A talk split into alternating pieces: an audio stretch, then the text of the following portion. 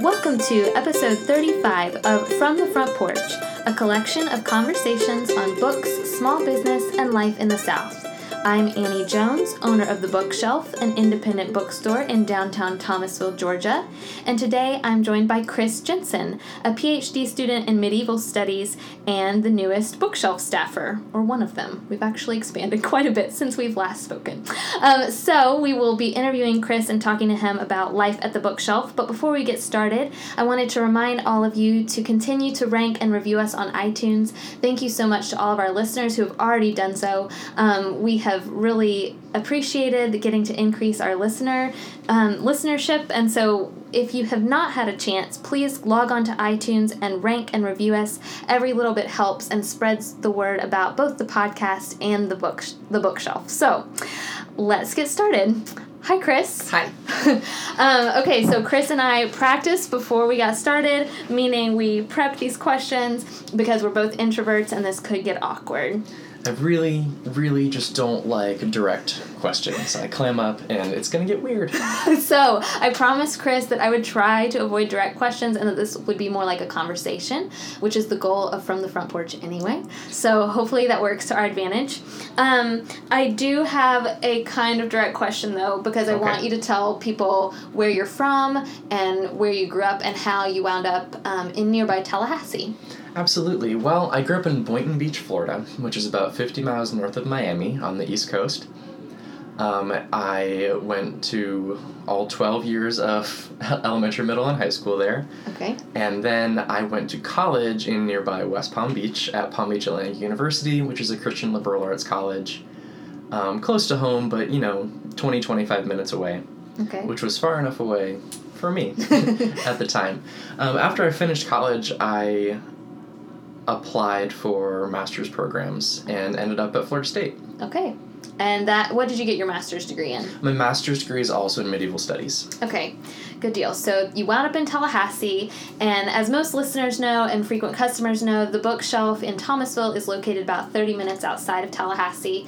Um, but many people so we have a ton of people in tallahassee who shop at the bookshelf but there's also quite a few people who don't know the bookshelf exists. So i'm curious to know kind of how you came to find the bookshelf in thomasville.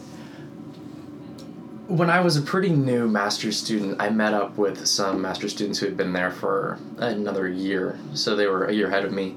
And one day we were just talking about things to do and they were like oh have we taken you to cheesetown yet and I said, no, what is what is Cheesetown? And they're like, oh, well, it's this place north of Tallahassee where there's a store that sells cheese. and I was like, yeah, that sounds great. Let's go there. So that weekend we came up to Thomasville and they took me to Sweetgrass Dairy. Okay. Which affectionately became known as Cheesetown. Okay. Um, we talked about writing a Bruce Springsteen style song about going to Cheese Town or something, but uh, that never happened. Uh, it should.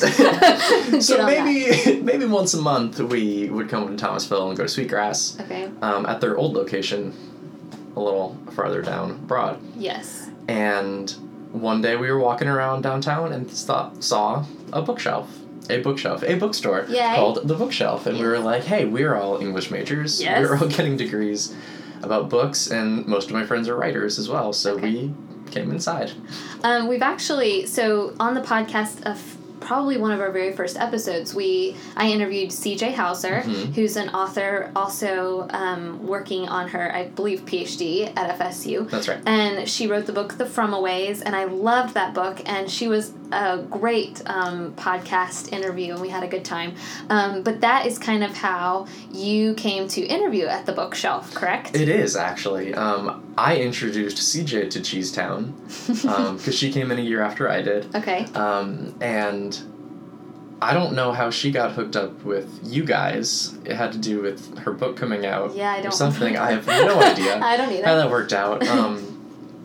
But one day toward the end of the spring semester, so like three months ago, we were up here, and I knew that she and her boyfriend Todd who have both done readings. I was here, about to say he's done a reading too. Um, that they were both friendly with you and mm-hmm. knew you. Um, and my roommate asked about a job here, mm-hmm.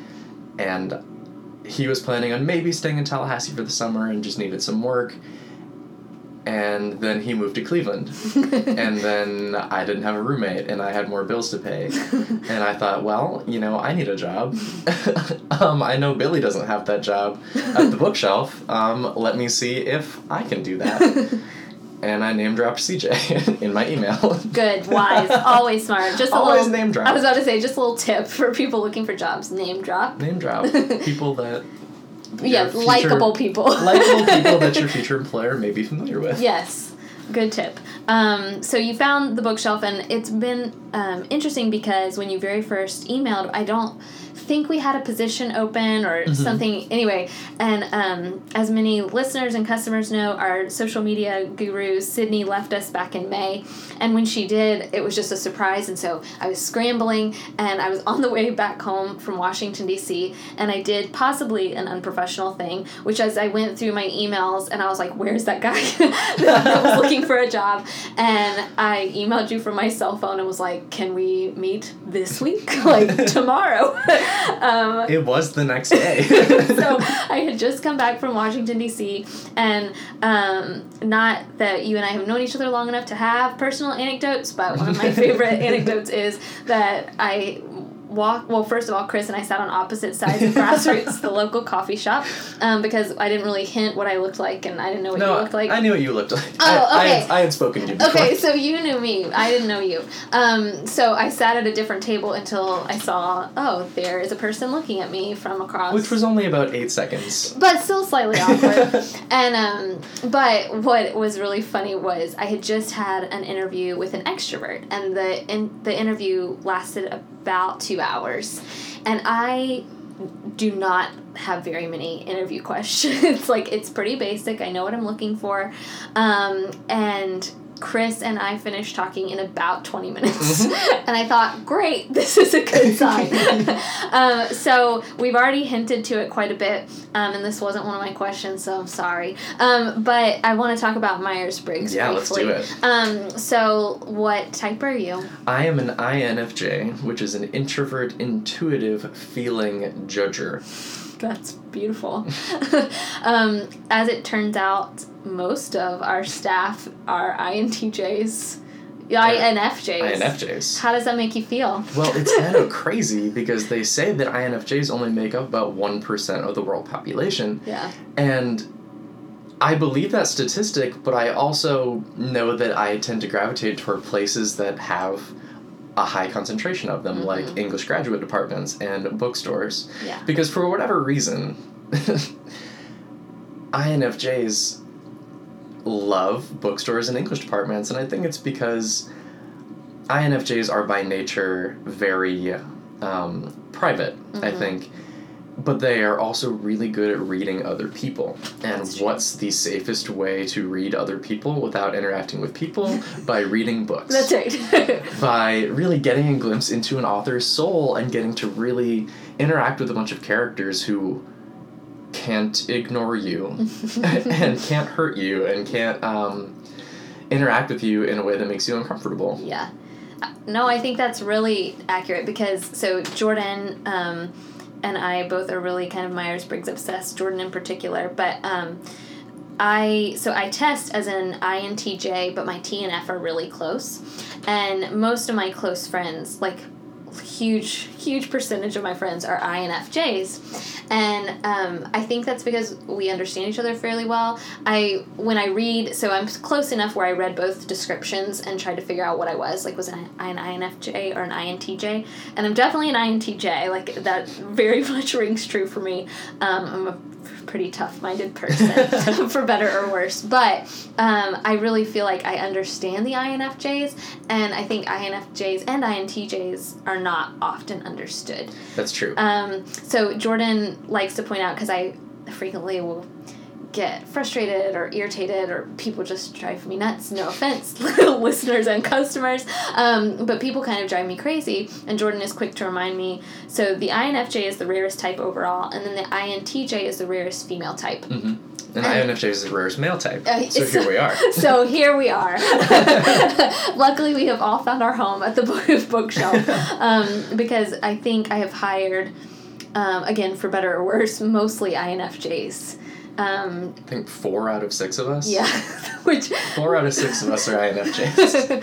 and again, that's pretty funny um, because it is such a rare type. But I remember interviewing CJ, and she too is an INFJ. Mhm. And you know almost immediately, if you're familiar with Myers Briggs types, you can kind of um, type people when you meet them. Yep. Um, and I remember meeting her and thinking, like I just feel a kinship with INFJs almost immediately, um, which is kind of weird. But I remember thinking, oh, I really like her. I wonder what her personality type is. And then she like, I like that she knew because you know that means that you are aware of Myers Right. Briggs and what that is.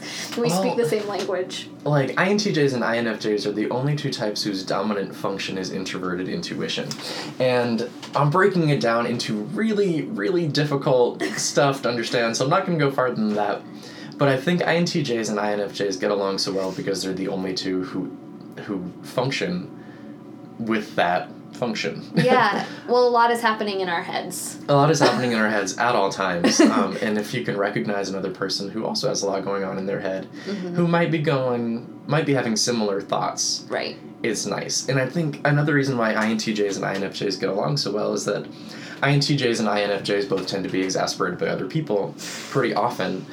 And I think we recognize that in one another. Yeah. Um, we'll have the same criticisms of people and know when to leave the other person alone. Yes. Um, Which is a really great quality. it's a really it's an intuition Yeah. um, where it's like okay i'm gonna stop talking now Yeah. and just walk away and then in 10 minutes we'll start again. start again and nobody's offended by this No. um, nobody has to be sensitive about it it's not that not that we're not getting along it's Right. just sometimes people need space so yeah, I think that's very true, and I think that's fun when working at the bookstore together because I think INFJs and INTJs, at least in my experience with with you all on staff, like we know, okay, she needs a minute, or he is going to run the register. Like I, there's almost an unspoken rhythm, which I really appreciate, and it makes uh, makes working very pleasant. Mhm. Um, for me anyway. Um, okay, so now that you have been at the bookshelf for about two months Two months. Um, yeah, so I said at the beginning of the podcast, somewhat awkwardly, that we have expanded our staff, which is fantastic. So we've added um, three new people since May. Um, Catherine Arwood does our social media, and Sterling Ivy has come on board as a bookseller, and then Chris uh, came earlier in the summer and has been with us all summer long. Um, so you've been with us a couple months now, so no pressure, but I want to know what your favorite part about working at the bookshelf is. Ah, direct questions I know, sorry. we were having such a lovely conversation. Yeah, and now it's all frozen. Now it's gonna be okay. It's gonna be fine. We're gonna recover from this, and it won't be weird. Sorry, listeners. Um, I like a lot of things about working at the bookshelf. I like that it's a very easy atmosphere, and that my coworkers are people who I really get along with yeah. and have a lot in common with, which was crazy to me. My first like full day working when I met the rest of the staff, I was like, oh, yeah, these are all people like me. Uh, Good. I, I like this. I feel like I belong here. yeah. Um, so that's been great. Which is nice because I'll interject real quick and say, um, so Chris is based in Tallahassee, so he Mhm. drives over about 30 minutes, 45 minutes every day, probably from your side, Tallahassee, 45 minutes to an hour every day. Uh, about 45 minutes, yeah. yeah. Um, which is really generous of Chris with his time. Um, but I was, when I first hired you, only slightly concerned because Thomasville loves their locals. And Tallahassee, to me, is local because that's Mhm. where I was born and raised, and it's 45, 30 minutes up the road. Um, but uh, I'm not sure Tallahassee is always local to Thomasville. Um, it just depends, I think. Mhm. Um, but I wondered if Thomasville would be quick to have you on board, but I think that they have. I've had such wonderful experiences with the people of Thomasville um, in my in my bookshelf experience. Um, all the people who come in, especially one of my favorite things was selling the Harper Lee book, Mhm. um, Go Set a Watchman, where every customer who came in was so knowledgeable Mhm. about the book and the controversies surrounding it, and we could have a genuine conversation about like our fears and our expectations um, and our disappointments um, Yeah. with the publication of that book Yeah. and I, I I have never experienced anything like that, and I was so impressed with the good people of Thomasville. Yeah, with that they know what they're reading. They know what they're reading. Which is great because I just my friend just sent me an article about um, a bookstore. Uh, I think it's in Michigan or Minnesota, one of the M states, and they are offering full refunds of Go Set a Watchman. Really? Because so many people are buying Go Set a Watchman as a sequel or a prequel, and they're Mhm. coming back into the shop disappointed. And what I really appreciate is, I mean. You know, I guess if a customer came in and really wanted a refund, we would help them with that. But I like that most of our customers have come in and had conversations with us. Mhm. And we've been able, even if they don't buy the book, because to me it's not really about purchasing the book. Um, that might not be a great business model, but but um, to me it's more about the conversations that you can have around the book. And you're right. I feel like Thomasville in particular has been really knowledgeable. Mhm. Um, and about that book, but about other books in general, we have a really well read customer base. Yes, we do, and it impresses me every day. Um, I also like when customers come in and just ask about what I like to read. Yeah. Um, and we'll look at my staff pick shelf and say like, oh, well, what's good about this? And I get Mhm. to explain like, oh, well, this might not be for you, Right. um, but here's why I liked it, and they're generally very receptive. And I've sold a lot of Wendell Berry from my shelf. You guys like Wendell Berry? They do like Um, Wendell Berry. Talk to me about why you like Wendell I love Wendell Berry. Um, I was exposed to him my senior year of college by my one of my college mentors, a guy named Tom Saint Antoine. He was the director of our honors program.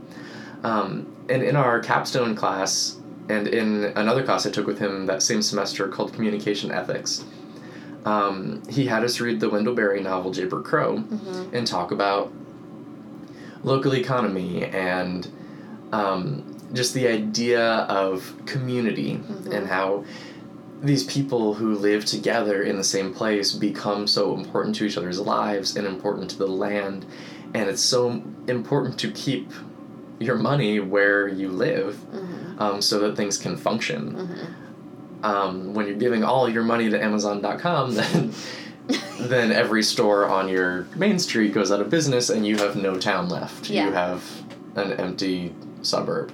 And Thomasville, you can tell. So, the other cool thing about Thomasville, and I say this as somebody that's been here now a year and a half, and um, even though it's definitely different living here than in Tallahassee, one thing I really like is not only do they read Wendell Berry, but I feel like they really live out those principles. They really seem to practice the virtues yeah. of Wendell Berry. This town really cares, and I in, a I mean this in a good way. Really cares about itself Yes. and in sustaining itself.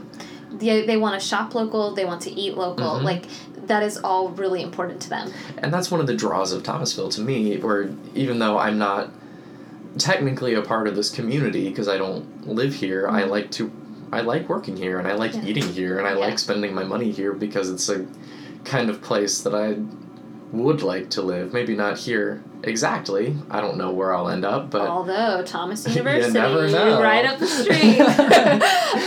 um, but but a place like this, a place that really cares about itself and about its people and about its businesses. yeah, absolutely. That's one of the things I really like about Thomasville too, because I don't think you find that everywhere. No. I do think, um, for all of its flaws, I think that is um, those are components and elements of Southern living as They are. well. I think so too. Um, the South, um, like I said, has flaws, but one of the things that I think makes the South so great is they care about their neighbors, they Mhm. care about their community, they care about um, eating off the land. Yeah. Um, and you don't find that everywhere. And part of that is because agriculturally you can't find that everywhere. Um, but but the South has plenty of farmland. Yes, and in fact, I just sent in an author um, event request for an author uh, who's written a book about chicken farming. Mm. Is that the appropriate term for that? I think so. Um, so anyway, so chicken farming, and I in my proposal I said, look, this is an area of the country that really cares about this stuff.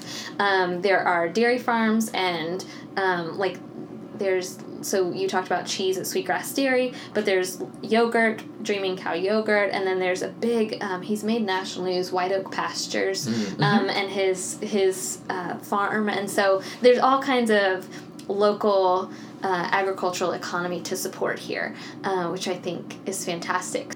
So, speaking of local eating and living off the land, um, when you come to Thomasville and you bring your friends from Tallahassee, where do you go? Our first stop is usually Sweetgrass Dairy. Okay. Um, we love the whole menu there. I think we've eaten collectively everything that they offer. What's your favorite thing? Oh my gosh. Um, the pickled pig. What is that? The pickled pig is one of their sandwiches that has like um some kind of, of cured meat in Okay. it with cheese and I want to say an olive relish and I know I'm probably getting that wrong. That's okay. Um, that we'll mi- link to their menu in the the show notes. oh no. I've had so many of their sandwiches and now I don't remember which one is which, but I really like the Nola and I really like the pickled pig. The pickled pig has green tomato relish, Mm. I think, and the Nola has olive relish. I think those are some of the I'm very differences. hungry right now. Anyway, they're great. Go Have you had their double egg that deviled eggs? Yes. I don't even like deviled eggs. We have because Todd Seabrook, FSU PhD student and author, is known for his deviled eggs. oh. Like it's the only thing he really ever makes. But anytime we have a party, he makes deviled Are they good? They're great. Okay, because I don't like deviled eggs, I but sweetgrass dairy, I could eat those all day long. They're like, great. They're so good. They're really good, and since they moved locations and now have a full bar, their cocktail menu is excellent, yes. and we really enjoy their bar. um, in moderation. of course. In moderation. um, I really love Grassroots Coffee as well. They also have a great lunch menu. They're now that you work here, you now get that I to work here, I get to partake. Those sandwiches are amazing. yeah, whatever one they were serving last week. Last week they had something that was called Legionnaire. Yeah, that was so um, good. that was porchetta, um, which is a which is a, a roasted pork loin stuffed with herbs, um, and it had Gosh, so good. oh what was the green on it? It was the one that I like that I can't think the name of arugula. Yes. It was arugula, and um, what they were really cleverly calling a Scarborough aioli, which was parsley, sage, rosemary, and thyme after Scarborough Fair. genius. Um, the Simon and Garfunkel song, made famous by The Graduate. oh gosh, was so um, good. like six times in that movie. Um, and it was all that on, and I want to say provolone cheese on a toasted ciabatta roll, and it was maybe the best sandwich I've ever had in my life. You came into the bookshelf raving about it, and I had brought my lunch that day, and I changed my mind, and I was like, "Done. I'm gonna, I'm gonna go. I'm gonna go to Grass Street. It was incredible. we should make this a food podcast from now on. I would do it. um, okay, one other question for you. Sorry, it is a direct question, Mhm. but I always ask people on the podcast, "What are you reading right now?" Right now, I'm prepping for the course that I'm going to teach at Florida State in the fall. Um, it's this is a really I, I have not nailed the title of the class yet. I'm calling it existential speculative fiction, which I know sounds Whoa. really intimidating, and it's not. It's just a bunch of um, it's five it's five novels and one like companion book. Um, and they're all kind of dystopian worlds. They're all worlds where humans have convinced themselves that they figured it out, and then everything has gone wrong. Did you have you read Station Eleven yet? I haven't yet. Oh my gosh! I know, and I'm really looking forward to it. I'm going through. I might read it this weekend. I'm afraid that I keep raving about it so much that it's just going to be a letdown for people. But I don't think so. it's so good that would fit your class very well. So right now, I'm trying to reread all of the novels that I'm about to teach in a couple weeks. okay. Um, so I'm working my way through Fahrenheit 451 by Mhm. Ray Bradbury, which is great, and I've read it at least twice before, um, but it is very slow. mm-hmm. Where I'm only 60 pages in, and it feels like I've been reading for so long. Yeah. Um, and I really like that book and what happens in it. I just didn't remember it being so I, tedious isn't the right word. It's just all of the language is very dense. Okay. All the language is very poetic, and uh, there's a lot going on in every sentence, to the point that nothing plot wise really happens. Nothing's happening right now. Mhm. It's just very pretty. Um, so the other ones I'll be reading for that are Brave New World by Aldous Huxley, Canticle for Leibowitz by Walter Miller Jr., which is something that not enough people have read. I know. What did you say? That was a mouthful. What was that? It's called A Canticle for Leibowitz. okay. Um, and it's set in this post apocalyptic world, but you don't know it's post apocalyptic for the first 20 or 25 pages. You think it's just set in the Middle Ages. Okay. And then you realize that it's actually just a couple hundred years after nuclear war. Oh, interesting. And it's humanity trying to build itself back up from this fallout. okay. Um, it was written in the 50s during the Cold War. Okay. I think it was published in 1961, I want to say. Um, but it was originally published as three novellas. All right. And then we're all collected into this book. So part one is a medieval world, part two is a Renaissance world, and part three is a new space age. Oh, oh, that's cool. Mm-hmm. Um, and you see, you know, kind of how humanity builds itself back from annihilation. And then the other two books that I'm going to be teaching are The Handmaid's Tale by Margaret Atwood Mm. and Never Let Me Go by Kazuo Ishiguro. Also a mouthful. Also a mouthful. um, and that one has a really good film adaptation starring, oh, what is her name? She was Daisy in The Great Gatsby. Casey Mulligan. Carey Mulligan. Carey Mulligan. I was thinking Carrie Underwood, which is not right. Please no. So we did it all together. Carey Mulligan and Andrew Garfield. Oh, interesting. It's a good cast in a really good movie. And there's there's another famous young British actor. Maybe that needs to be a bookshelf film society. Maybe it's kind of dark. That's, It's we about- don't shy away from dark. It's about clones who are raised to be organ farms for the people who they are cloned from. Well, that's terrifying. hmm um, so they're all living in this like boarding school. okay. So you're doing lots of light, easy reading. Yeah, exactly. Your dreams, I bet, are really vivid right now. Chris keeps a dream journal. I do. which I really love hearing about. I've been keep, keeping my dream journal since 2010. Uh, so it's been five years of, not nightly, but at, at least once a week. That's impressive. Yeah, um, entries. And some days, some weeks, I guess, it is daily.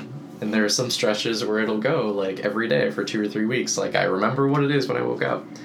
Yeah, Chris is the resident dream expert. Also, he lets us know when certain rhythms and patterns throughout Oh, happen yeah. throughout our day. So if we're having conversations, Chris will point out that we've already had that conversation, Not even that we've had that conversation, but like, oh, we've talked about that same thing a lot Yeah. in the past week. That's and weird. He clearly we talk about MBTI, and um, then he is somewhat of a. I won't say I won't say expert because I don't think you like that, but C.S. Lewis. Oh no, I am actually. That's, that's the one thing I will claim expertise on. I'm a C.S. Lewis scholar. As- exactly. So very um, would be very fun to talk to him about those things. Um, also, I we don't have a ton of time, but I did want to mention that um, Chris is a Great Books graduate. That's right. so. I wanted to just briefly touch on that because I um, was a Great Books honors graduate at my Christian Liberal Arts University. So I think that's a really eerie, weird similarity. um, but I wanted to know if you had to write a thesis for Great Books. we actually had an oral defense. oh, interesting. Mhm. Um, so it was the Frederick M. Supper Honors Program at Palm Beach Atlantic University. That's my shout out. Shout out. Um, thank you for my life. Honestly, I would not be the person I am today without it, and I would have saved a lot of money going to a state school, but I would not be who I am, and I really have the honors program at PBA to thank for that. Isn't that great? I feel Yeah. that way about. I mean, I am so grateful for Faulkner University as a whole, but I will sing the praises of that Great Books Honors Mhm. College, and I mean that's Jordan and I both um, went through that program, and it completely shaped who we are today. No doubt, like no doubt about it. And you know, did I have some student loans? Yeah, I did, but Mhm. but but worth it for me. Worth it. I know it's not worth it for everybody, but Yeah. No, I think it was worth it for me too. Now I have not, I have not not been a student ever. Um, so I'm 25. I'm working with PhD, um, but I've never not been a student. So my loans are still in limbo. I don't have to start have to paying pay them back um, until I'm not a student. um, so that's good. I've got another few years um, until I have to start paying them back. Um, but our oral defense, um, we had to put together a committee okay. of the director of the honors program, Tom St. Antoine, was always there. He was on everybody's committee, hmm um, but he was usually just observing. Okay. Um, if you chose him, then you would choose one other person. hmm If you didn't choose him, he would be there and you would choose two people. So these are professors. Okay. Um, I put together my committee, and how it works is they sit you down in the honors dorm common room, and first they ask you to tell kind of your honors story, and then they ask Oh. you to explain your worldview and defend it using ideas from various books that we had read Oh, over the previous four years. And then after that, they ask you some direct questions, Which you love, we know. which I love. right, no, my favorite one Um, I've got to hand it to my favorite professor of all time, uh, Dr. Beata Rodewald. Um, asked me just point blank, explain Hegel. so I had to think on my feet to try to explain German philosopher G.W.F. Hegel. Plus, if you've done great books, I don't know how long your program was. Ours was two years, four semesters. four years, eight semesters. Okay, so you've got this huge wealth and depth and breadth of information, Mhm. and then you have to like go mine through it, Mhm. and that would that to me was the mo- one of the most difficult parts. Our um, our thesis, my thesis was written, um, Mm-hmm. and I did have to defend it orally, but not like that. That actually sounds really interesting, and It worth- was great. your time. Um, explaining it to somebody in academia years later, they said like, "Oh, that sounds kind of touchy feely," but I really don't think it was. no, especially if you're graduating college, it actually gave you a chance to figure out kind of who you were. That's exactly right. Yeah. Um, it gives you, it forces you to articulate what you think, what you believe, and right why. before you're about to enter a way bigger world than Exactly. a small Christian liberal arts college. Exactly. so coming into graduate school, knowing exactly who I am, what I think, what I believe, and why I believe it Yeah. was such a boon. yeah. Um, we also had to pull from. We had to have at least one book from every semester of honors. Okay. Um, so that's different time periods. Like we had the world of Polis and Covenant was our first class, so that's the world of the ancient Greeks and the Old Testament. hmm Um, so we had to pull one book from that, and one book from the world of Caesar and Christ, and one from the world of Christendom and Islam, and one from the world of humanism and reform, and one from the world of reason and revolt, and one from the world of despair and hope. Your professors are so proud right now. I hope so. um, I hope so. That's really my only goal in life is to make them proud. oh, that's so nice. um, well, and I, I guess I would gather based on talking to you that that m- maybe influenced you wanting to be a professor. Absolutely. Okay. Um, graduating high school and going into college, I did not know what I wanted to do. I thought I wanted to be a filmmaker. Okay. I'm to be a director because I am very creative and I have my hand in all sorts of creative things. Like I've been in bands and I've written songs and I've painted and I've written and I've I've made films and I love all of those things. I just like creating. Um, and I really thought like film is the medium that kind of has it all. Mhm. You write and people perform, and it's it's visual, it's auditory, it's everything. Um, it's the theater condensed, sort of, with more things. But then when I got there and I did a semester of film studies, and I was on set like every night until four in the morning, then I realized like this is not for me. I don't I don't like this. But I was taking um, writing about literature, which is the honors version of freshman composition with Dr. Kathleen Anderson. Um, and within a couple weeks, I realized, oh, I am good at writing, and I like writing, and I like reading books. I think I want to be an English major. Um, and within a semester of that, I thought, hey, you know what? I have been resistant to teaching my whole life because so many people in my family are teachers, but I think I could be good at teaching, and I really want to be able to give students the same experience that I had, and be able to give them those opportunities to learn and grow. Um, and so here I am, getting my PhD so I can teach at the university level and Hooray! be like, hopefully, these people that mean so much to me. Well, Chris, I think that's a wonderful place to end. So thank you so much for joining us on the podcast. Maybe we will have you back. Um, you can catch full episodes of the From the Front Porch at www.bookshelfthomasville.com and on iTunes. You can also follow us on Instagram and Twitter at bookshelftville. Thanks for listening, and we'll see you next week.